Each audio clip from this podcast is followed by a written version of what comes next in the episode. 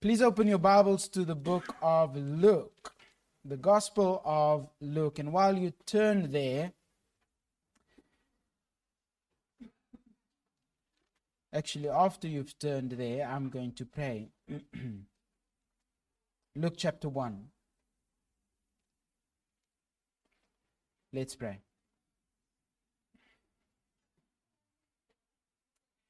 Heavenly Father, we pray that you would touch our hearts this morning, touch our affections, and captivate our attention. Fix our minds and our hearts securely on Christ. And make your grace irresistible to all. As we normally sing on a Sunday morning, open the eyes of our hearts, Lord. Help us to see Christ and make him dear to us. Cause us to walk in faithful obedience and help us to clearly see your word. Teach us to wholly depend upon your spirit as we hear your word and think through the application of your word.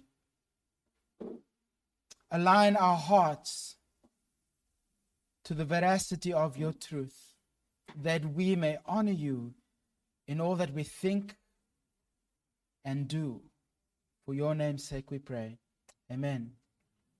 This morning we begin a short three part series in both the preparation of this Christmas season and also throughout this uh, period, right up to the end of the year, we want to focus on the person of Jesus Christ in the announcement of the coming of the Messiah and also the significance of the future reign of Christ. So we're going to cover both his kingdom reign and also the announcement of his arrival as the king who will reign. But we will look at Luke and not Matthew. I know that Matthew focuses on both of those aspects, but I see it very clearly in the Gospel of Luke as well.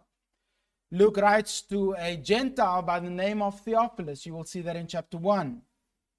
He takes him back to the beginning of the life of Jesus. Now, when we think about the beginning of the life of Jesus, we generally think about his birth, and that is right, because his birth does speak about the beginning of his life on earth. But Jesus' life, I should say, the Messiah's life does not begin at his birth.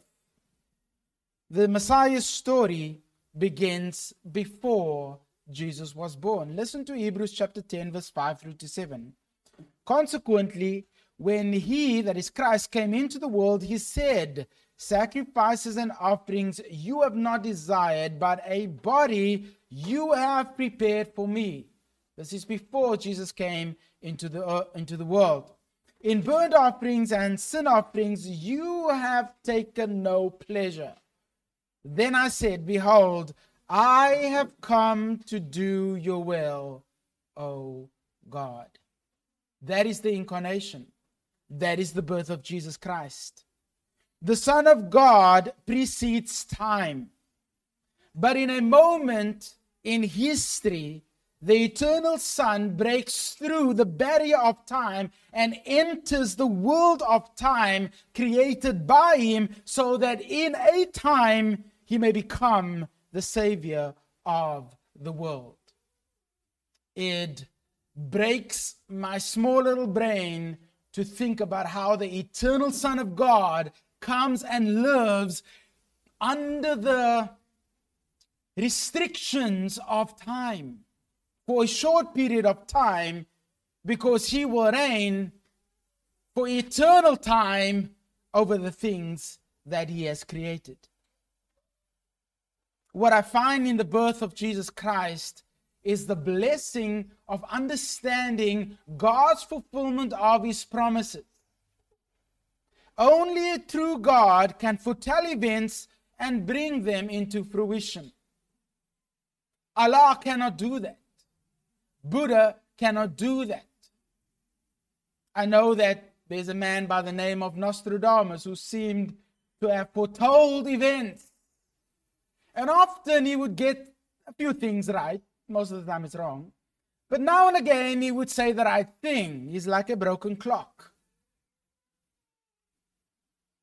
That is not the same as what God does with prophecy.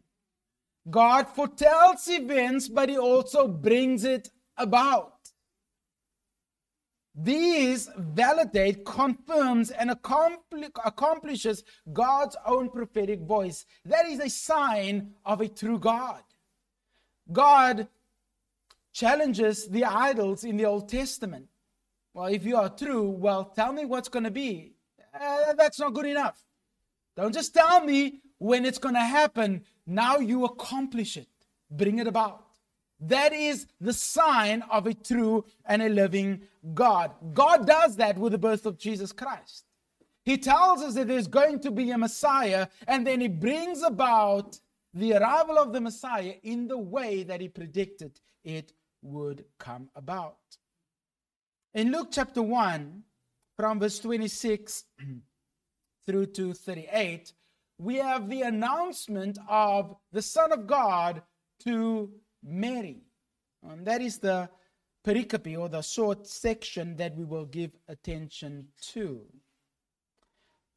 So if I ask you, what is the birth of Jesus about?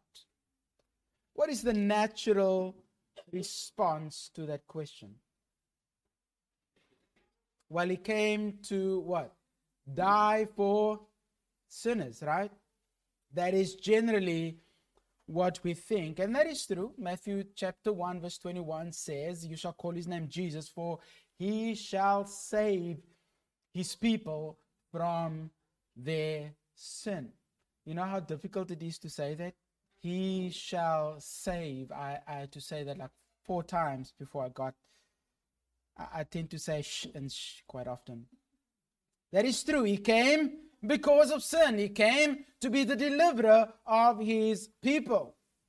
We can also go to John chapter 1, where it says that he came to reveal the Father. John chapter 1, verse 14 through to 18. But listen to verse 18. No one has ever seen God, the only God. The implication is the only one to see God is God. The only God who is at the Father's side. Just let that settle.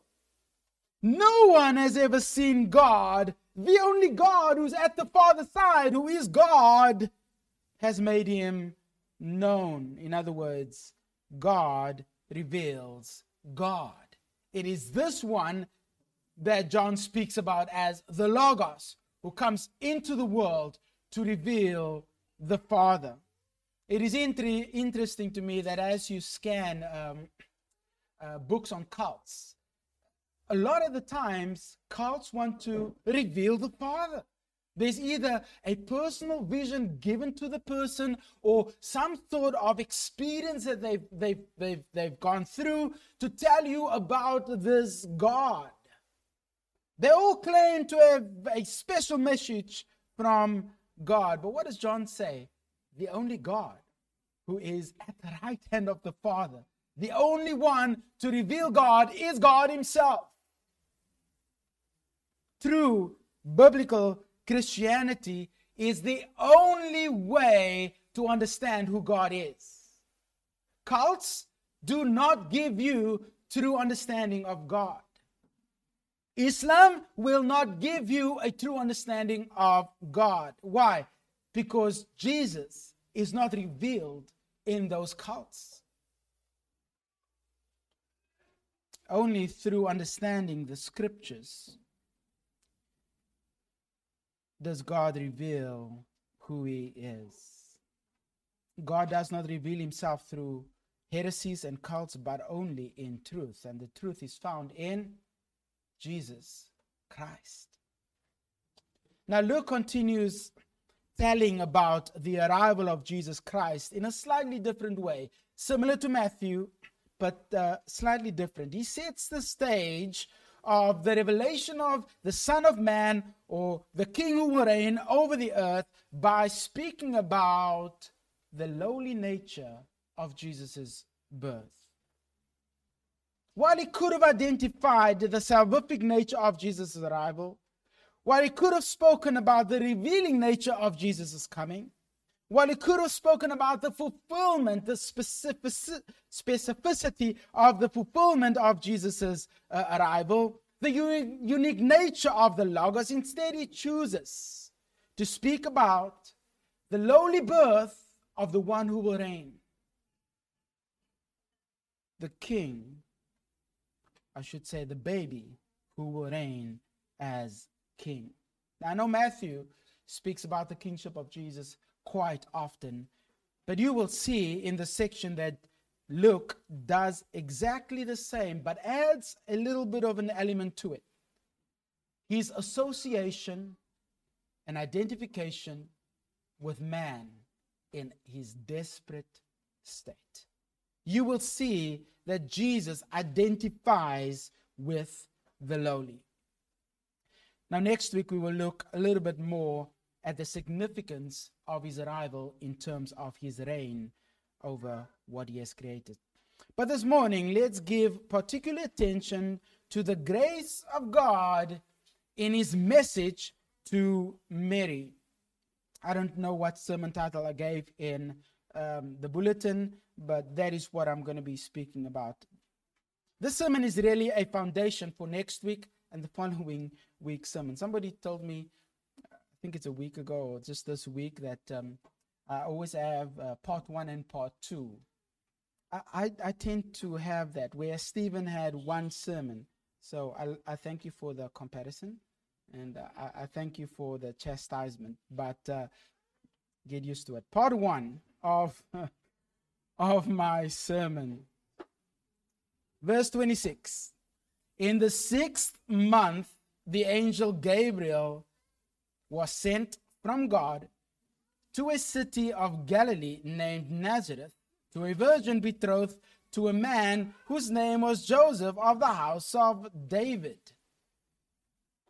The virgin's name was Mary. Pause there.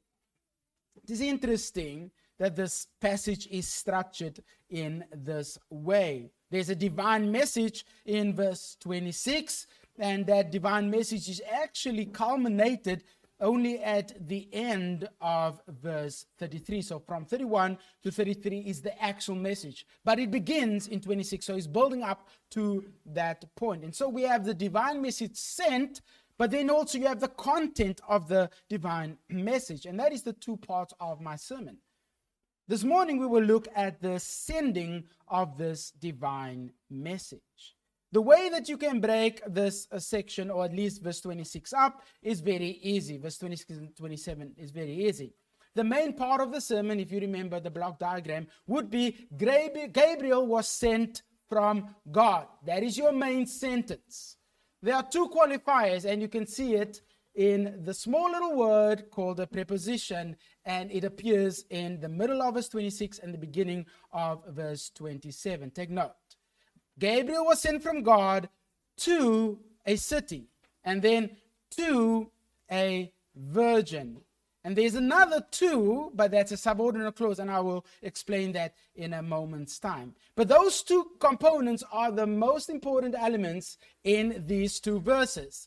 Gabriel was sent from God to a city and to a virgin. Now, the first detail in the divine message of the birth of Jesus Christ is highlighted in a place and then to a woman. When Luke says here in the sixth month, the angel Gabriel was sent, what is he talking about? Was it Mary's sixth month? Was it, was it the sixth month of the, the, the reign of uh, Herod? Well, context will tell us that it is actually the sixth month of Elizabeth's pregnancy. And you can read the rest of the chapter to f- figure that one out. But it is a timestamp.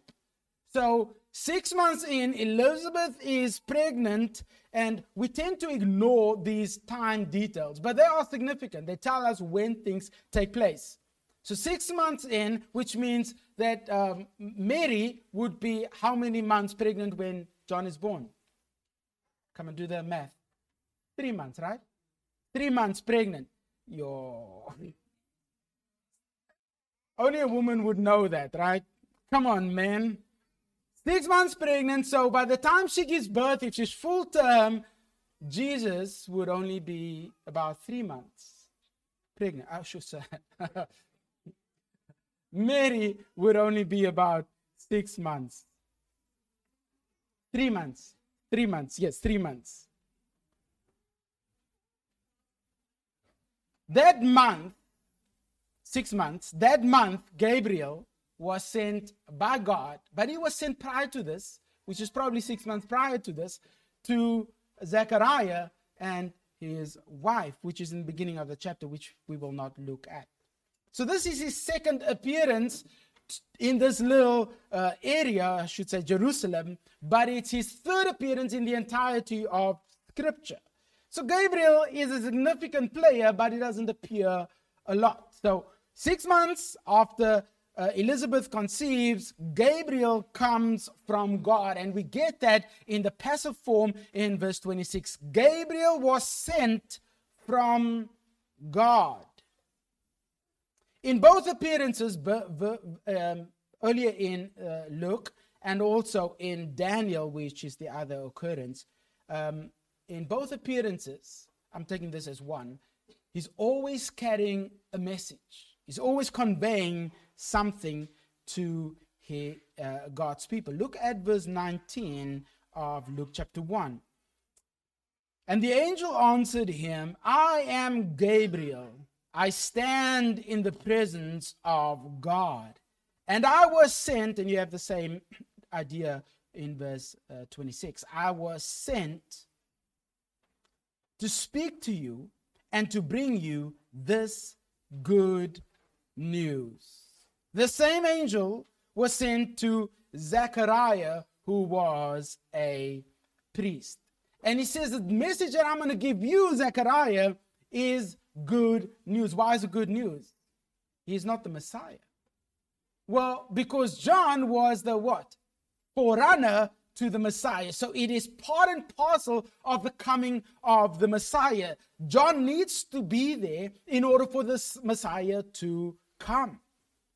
But what Luke is doing here, and, and we really don't have time. I had it in my notes to go through this, but we really don't have time. In the beginning stages of Luke chapter 1, he sets up a contrast.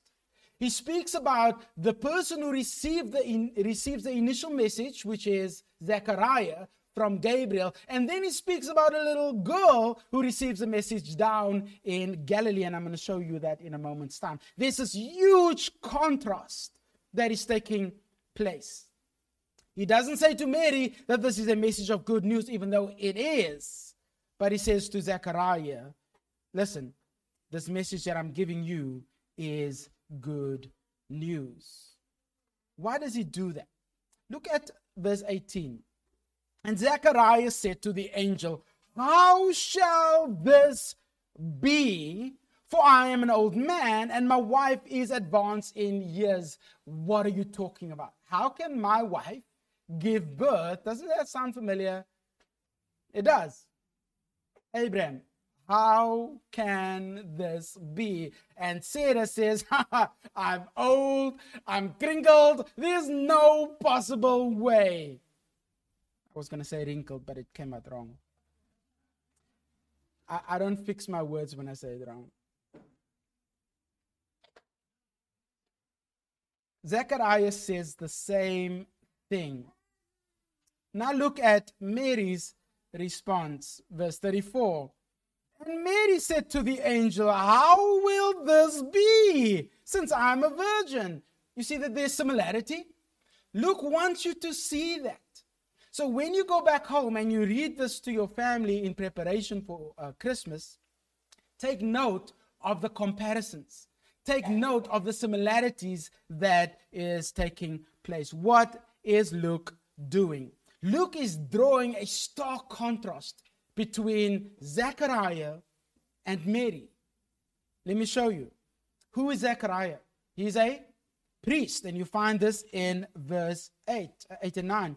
While he was serving as priest before God, when his division was on duty according to the custom of the priesthood, he was chosen by Lot to enter the temple. You know what's happening, right? He's in preparation of uh, um, uh, Leviticus chapter 16 in the sacrifice for the people. He goes in on behalf of the people to enter the temple of the Lord and burn incense. The whole multitude is waiting in anticipation. He's either struck dead or God receives the sacrifice.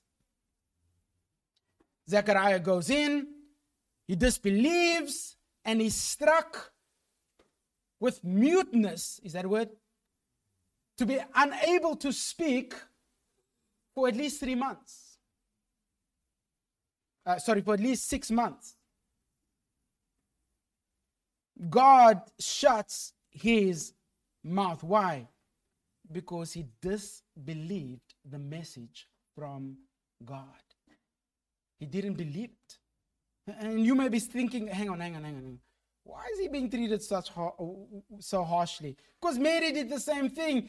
Yes, but not exactly. And I'll point that out in a moment's time. Let's look at this contrast. The guy who's a priest, who's in the presence of God, who serves God, who hears God, and now has a message from God by an angel. The same language is used. I was sent by God to you to speak to you. And then verse 26 Gabriel was sent from God. The angel first goes to the temple, and now he goes to a city. Let me draw the contrast. God goes to a person that you would expect that would receive the message of God. God goes by means of an angel to a person that knows the revelation of God, the Old Testament. God goes to a person that you would expect to believe the word of God, right? He's a priest. What do you expect him to do? Sure, this is an angel. I am going to accept what you say. And what does he say? Hey, no way. Uh uh-uh, uh this is not happening. Verse 26. In the sixth month, so six months later, the angel Gabriel was sent from God to a city. Where's Jerusalem? Up on a mount. Where's the temple? The highest peak in Jerusalem is the temple. Where is he going down? Take note of the contrast. To a city which is not on the mount, name a city of Galilee, which is lower than Jerusalem, named Nazareth, which is even lower as you go out of the city, to a virgin, which is a woman betrothed to a man. What Luke is doing is saying, look at the stark contrast. God goes by means of this angel to a man who should receive his word, and then God goes by means of this angel and sends a message to a woman who's down in the dumps. See the contrast? Who do you think should be rejecting this message because they don't get frequent visitations or messages from God? It is the woman. It is Mary who should not be believing this message. Galilee is about 130 kilometers outside of Jerusalem, a region in low esteem among uh, Jewish people. It is known in Matthew chapter 4, verse 15, as Galilee of the Gentiles. Um, sorry, my tablet just froze. It is known in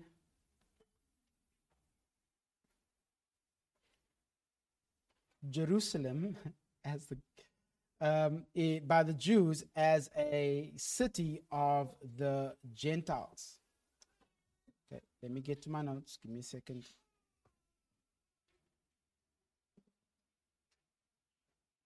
And Nazareth was even lower on the social ladder.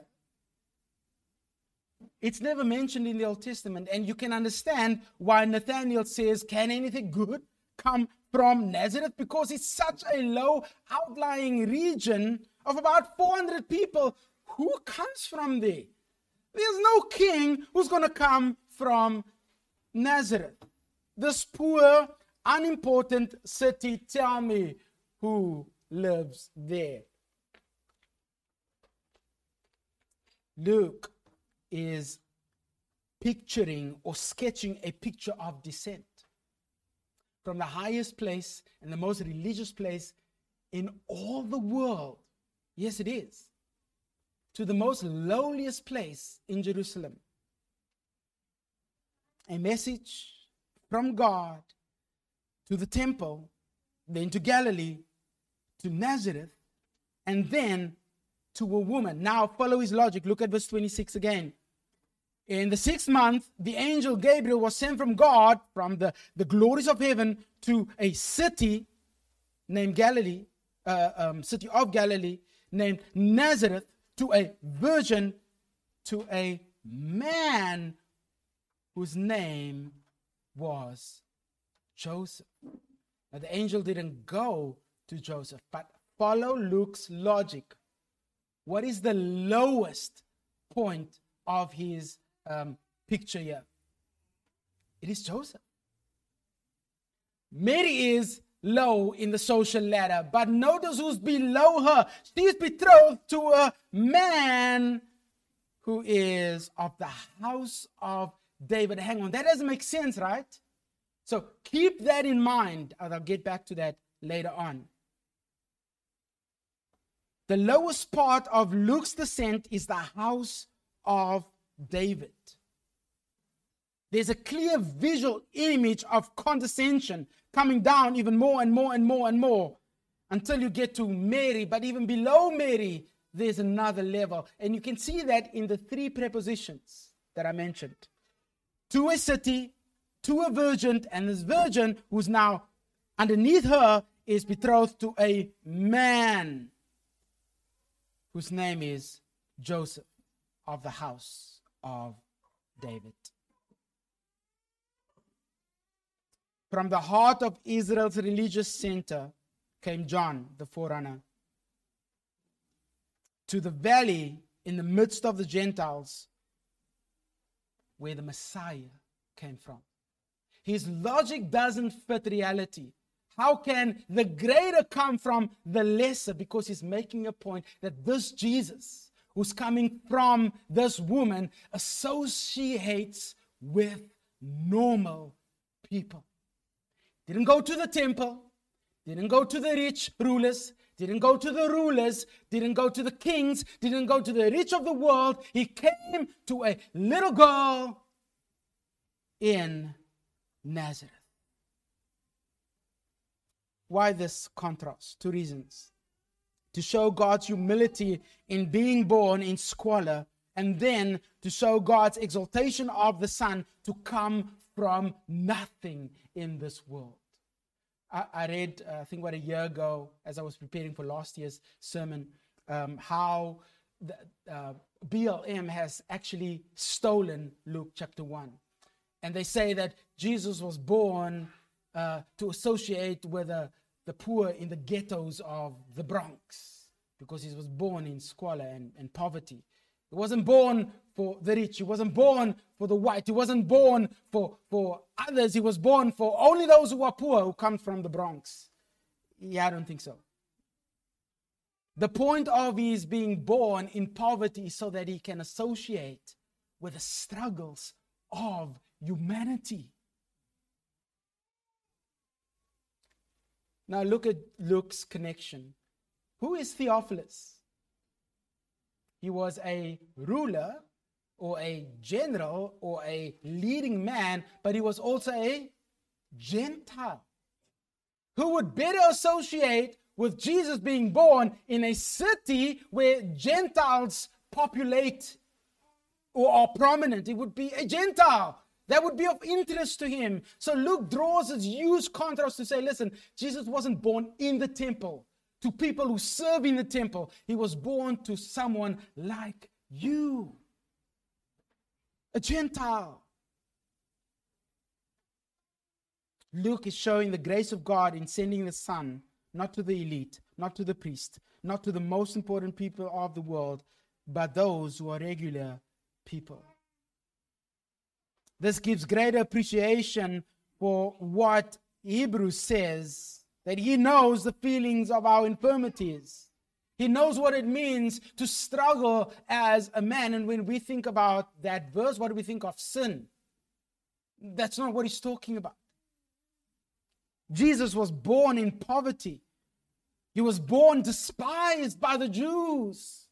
He knew what it means to be rejected. He knew what it means to struggle. He knew what it meant to go through suffering and hardship, to have lack, to be in need, to work hard with his hands.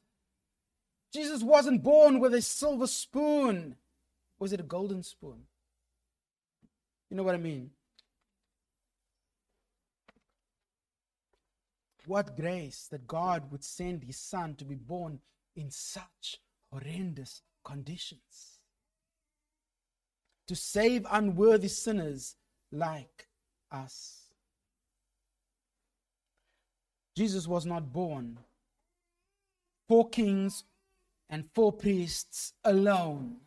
They can be saved, but he was also born to identify with sinners. So Luke draws this huge contrast to say, look at the message that goes to the temple, and it was not believed. And look at the message that goes to a young girl in Nazareth. And her response, you will see in a moment's time, is different to Zechariah.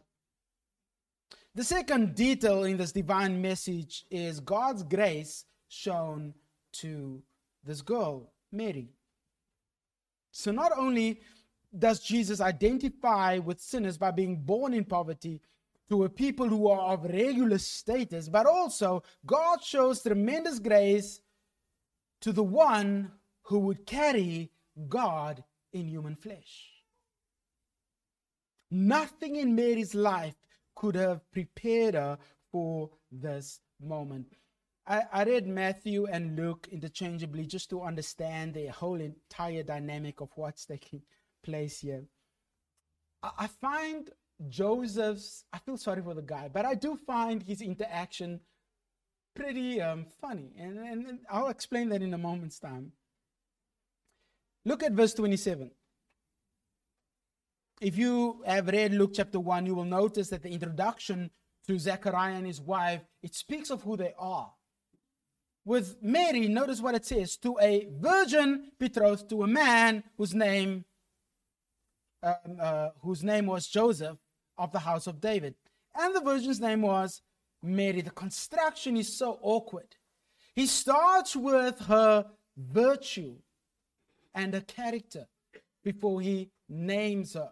Normally, it's the other way around where they are named and then some description is given about who they are look at the again the, the contrast between the two. If um, you go back to chapter one, he speaks of uh, Zechariah. Um, let me just see if I can find it. Uh, verse 6, uh, verse 5 and 6. In the days of Herod, king of Judea, there was a priest named Zechariah of the division of Abijah, and he had a wife from the daughters of Aaron, and her name was Eli, uh, Elizabeth. So you see, Zechariah is mentioned, and uh, um, his uh, lineage is mentioned, uh, Elizabeth is mentioned, and her connection to the priestly line is mentioned, and then her their characters are mentioned, and they were both righteous before God, walking blamelessly in all the commandments and statutes of the Lord. And rightly, you could say the Yahweh.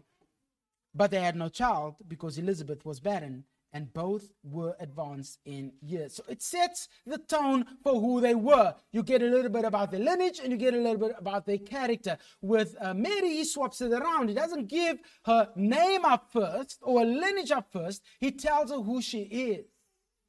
That's important because you want to know more about this woman who's going to bear God in human flesh. So notice what he says about her to a virgin betrothed to a man. And we're going to give a little bit of attention to that. Imagine how this goes down. The angel goes to Mary first and says to her, You are going to be a child, and we will get to that later on because the content there is just too much. But he says to her, You are going to be a child, um, and you will call his name Jesus. Verse 31 And behold, you will conceive in your womb and bear a son, and you will call his name Jesus. Imagine her going to Joseph and you will find this in chapter 1 of Matthew, saying, An angel came and visited me last night.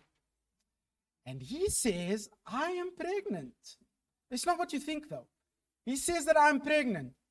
But it's not what you think. And Joseph's receiving this information, wondering, hang on, wait a minute. An angel came to you, a little girl in Nazareth. Do you see the, the stark contrast?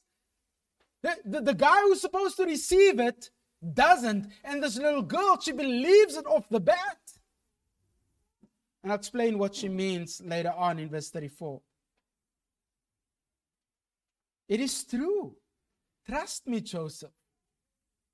It's, it's not what you think. I, I'm going to be a child. Joseph, being an honorable, honorable man, did not believe her. The guy's thinking, there's no way an angel visited you. Come on, man. How, there's no way something like this happens. How do, do people just fall pregnant? pregnant? That's not possible. Joseph was a real man. He's thinking like a real man. Imagine somebody comes to you and you are engaged, and she says, Listen, guy, I'm telling you the truth. There was an angel and he said I was pregnant. Believe me, I'm walking away. There's no way. That's exactly what Joseph does. And we shouldn't be hard on this guy. What normal man would stay around? It is only when the angel comes to me and says, What are you doing? Why you why you want to walk away? The reason why you wanted to walk away is to preserve from being stoned to death. He loved her and he didn't want her to to be um, viewed uh, with ill or even um, uh, found out that she was uh, uh pregnant uh, and, and, eventually die because of that. Anybody who breaks the marriage covenant within the, the engagement period would be stoned to death. It was only after the angel comes to me and says, Take her as your wife, that he stays around the words here to a virgin is emphatic. It highlights her character and her condition. It tells her of who she is. Purity in that day was a high virtue. Today it's not so much. Today it's oh no, that's just that's your culture.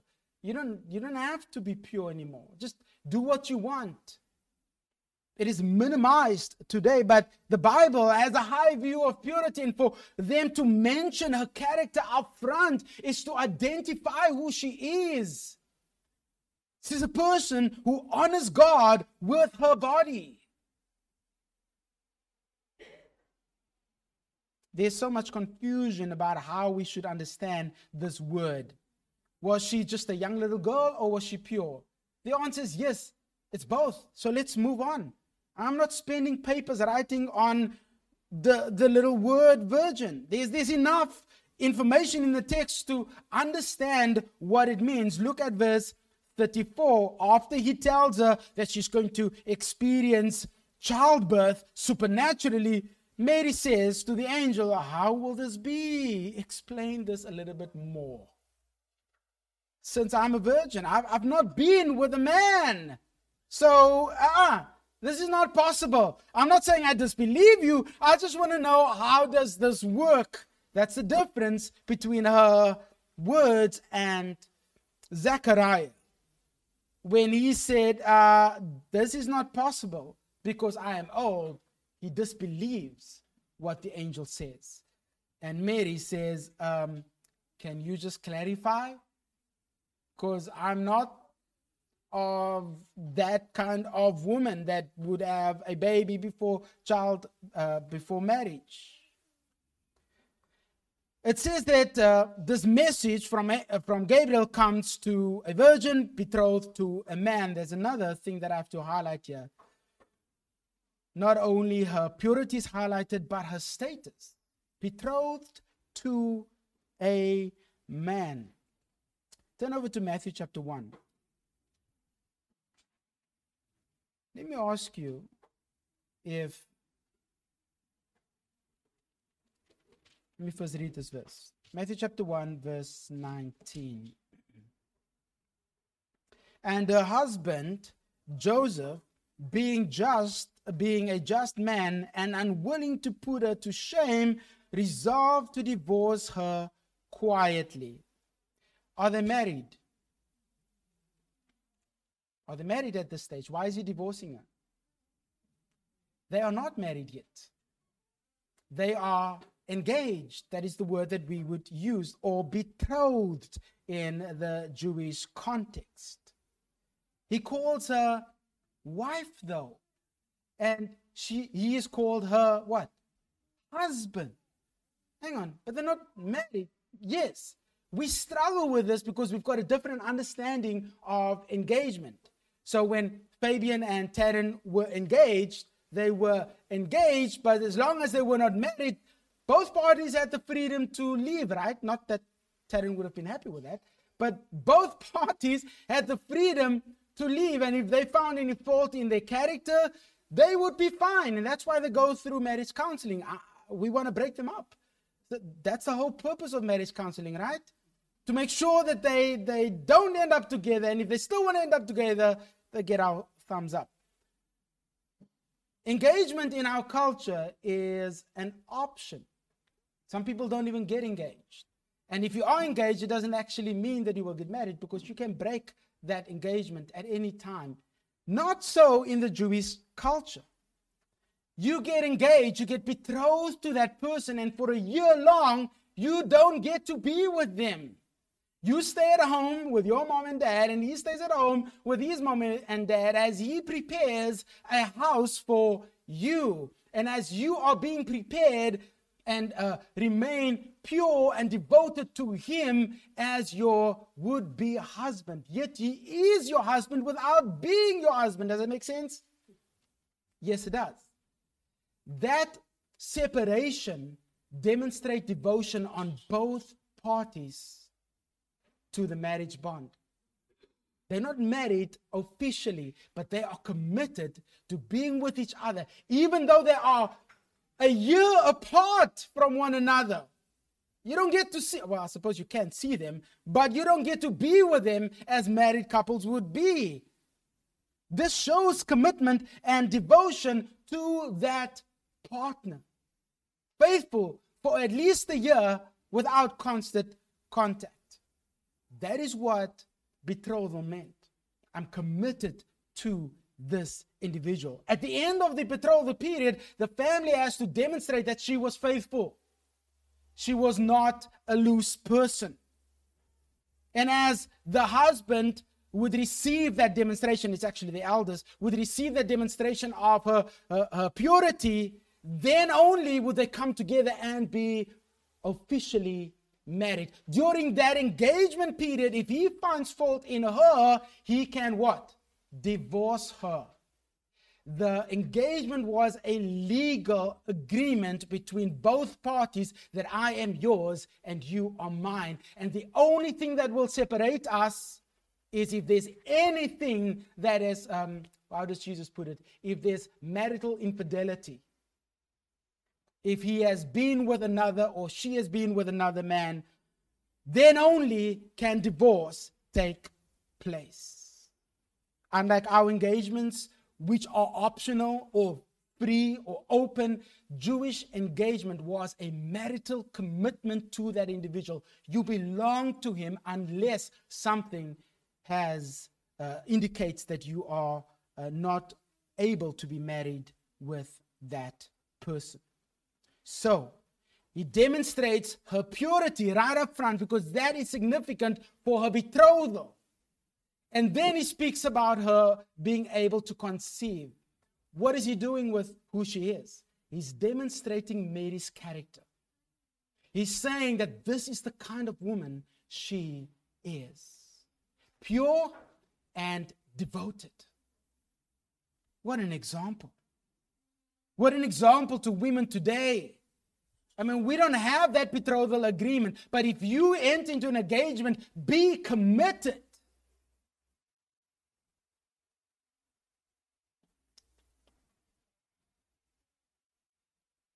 The man is called her husband, and the woman is called his wife. The tense that this word betrothal is found in implies that it is permanent. It has begun and it continues to, to go on until something else shows that the, the agreement can no longer stand. If you were found to contravene this agreement, you could be stoned to death, depending on the nature of the sin. God shows grace to Mary, not because she was perfect. He shows grace to Mary so that he can bring his perfect son into a world where imperfect sinners need salvation. All that to say, she was engaged to a man named Joseph. So remember the descent in view to a city, to a virgin, to a man who was subordinate to the virgin, uh, whose name was Joseph. That is stuck in there as a unimportant, it is significant theologically, but it's not the main point of the section. The message to um, uh, Mary was so this subpoint becomes significant because in Luke's mind, he wants to demonstrate that the line of the kings have been so eroded that in his mind he's brought it down to below the status of this girl in a city called Nazareth. A message coming from God to the temple, to a city in Galilee, to Nazareth, to a woman, to a man named Do- Joseph, who's of the house of David. The lowest part of the descent is the line of the kings of Judah. Why is that important? Because the promise in 2 Samuel, as you will see next week, is that someone from the line of David will sit on the throne of David. And what is Luke saying? That line is gone. They are no longer kings. He is not mentioned first, she is. Joseph is described as being one who's descended from the house of David. That is the kingly line. Should Jesus not have been born in a king's palace? Should Jesus not have been born in a king's room, in a king's quarters? But he's not. The whole point is to say that the line has been eroded you cannot recognize the line of kings anymore. Yet Joseph's name means increase. But there is no increase for this man. By trade, he was a carpenter, not a king, not the son of the king. The line of David is all but kingly. What does this mean? The line of kings has fallen from the splendor of Solomon's temple to the highly position of a carpenter. The lowly, functional work of making tables and breaking rocks. It is placed last in the sentence to highlight the lowest part of the descent of the line of David. It was a memory of a long gone era that has no significance in this time. It is to this person, Mary, and to this man, Joseph, that Jesus would be born. This line of the house of David, we will look at that next week, the, the tremendous significance of it has huge theological implication. But Luke's point at this stage is to say, man, it has fallen. The line of kings is so broken that it's unrecognizable. And then, as the camera pans back to Mary, he just he just mentions one line, not even a full clause, just one little line of Joseph. And Joseph of the house of David, he goes back to Mary. The virgin's name was Mary. The idea of virgin is that she was an untouched young girl. And I can tell you, I've read quite a few papers on her age. It goes between 13 and 16 because it was common for them to be betrothed at 13 and be married by 14. Um, we don't know. That, that is highly speculative. We know that she was young and we know that she was pure, and that's the point. Please don't come and tell me, oh no, she was 13. Eh, show me. Show me. And then I'll give you a backhand. Luke ends this introduction to the message with merely saying her name, this girl, this pure girl, her name was Mary. The main point is that God shows grace to this woman, and you'll see that in a moment's time. Do I have time left? Yeah, I've got five minutes left so that she would be able to bear the God who will be man. So let me ask you this question Was Mary special? Hmm, interesting. Was Mary holier than any other woman on earth? How do you answer a Catholic that says Mary was born without sin? Look at the text. Verse 28.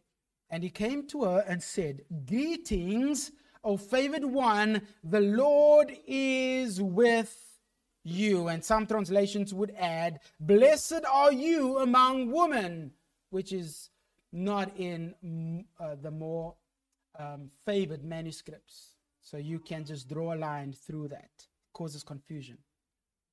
So it says, Favored one the Lord is with you. So is Mary then special? Is Mary uh, somebody who was super spiritual? I know we use that differently, but was the she? See what I mean? Was she a person who stood out amongst every other woman that she would bear the child, Jesus?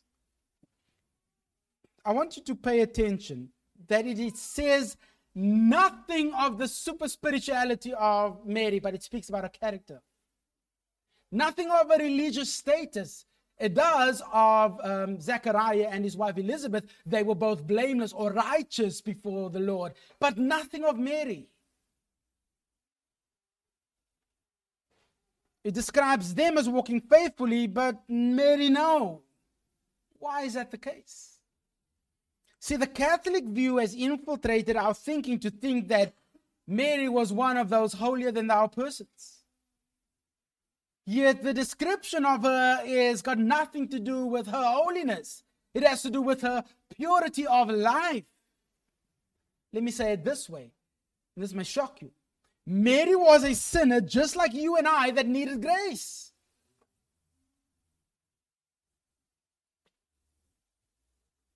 So, how then can you pray to a sinner for forgiveness if she herself needs forgiveness. Even Mary fled to God. How do I know that? Look at chapter 1, verse 46. And Mary said, one of my favorite sections in the entire chapter of the Gospel of Luke. My soul magnifies Yahweh, and my spirit rejoices in what? God, my Savior. She was saved by God. So if she was saved by God, she was not born perfect. Perfect people needs no salvation. Did Jesus did, did Jesus come to salvation? No. Why? Why would he need salvation? He's perfect. Why did Mary come to salvation? She's a sinner. You have an answer to the Catholics. Let me show you the problem. Catholics say that, let me read it to you 1854, December 8, Pope Pius the Ninth. Interestingly, Pius the Ninth. In the bull, Ineffabilis, says this The most holy Virgin Mary was in the first moment of her conception by unique gift of grace. Grace means clearly something different. And privilege of Almighty God in view of the merits of Jesus Christ, the Redeemer of mankind, preserved free from all stain of original sin. In quote. What? Mary was born without the stain of original sin. You have an answer for that. Mary came to saving faith because she calls God my Savior. How do you prove that? Go back to, while well, you're in the text, look at verse 28 again.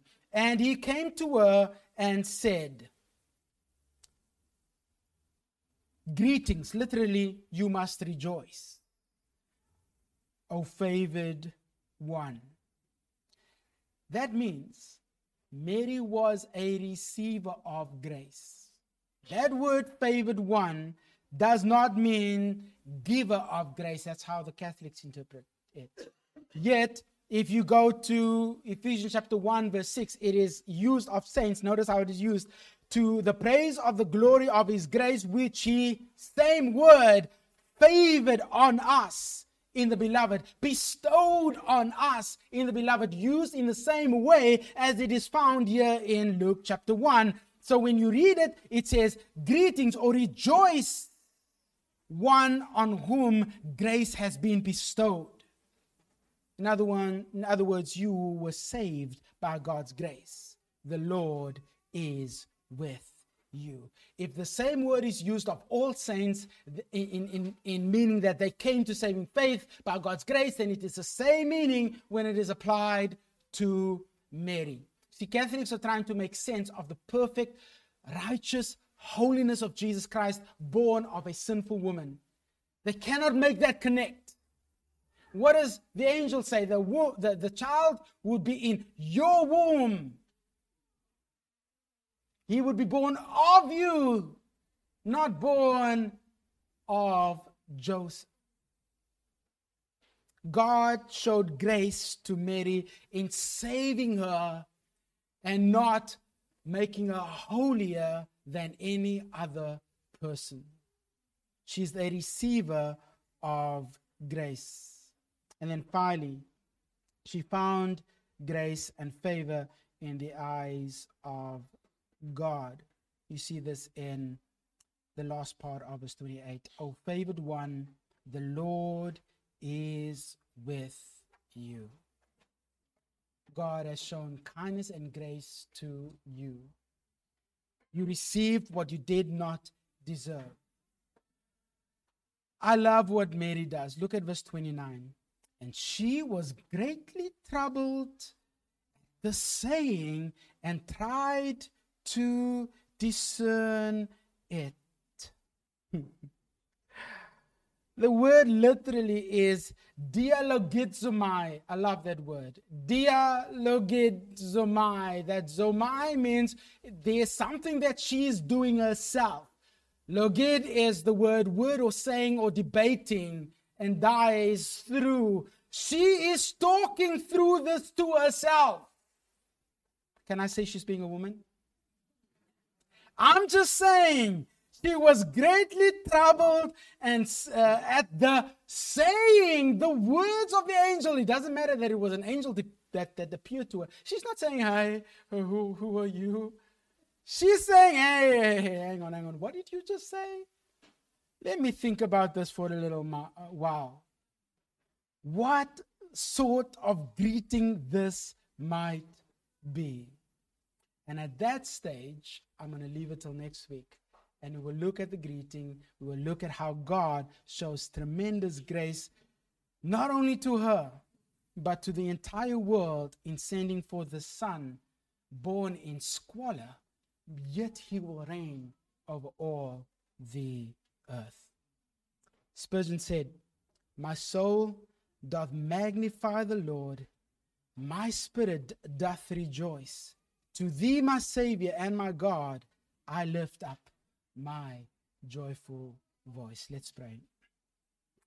Indeed, Father, we want to give thanks to you for the revelation of Jesus Christ and in such a momentous moment in history where you appeared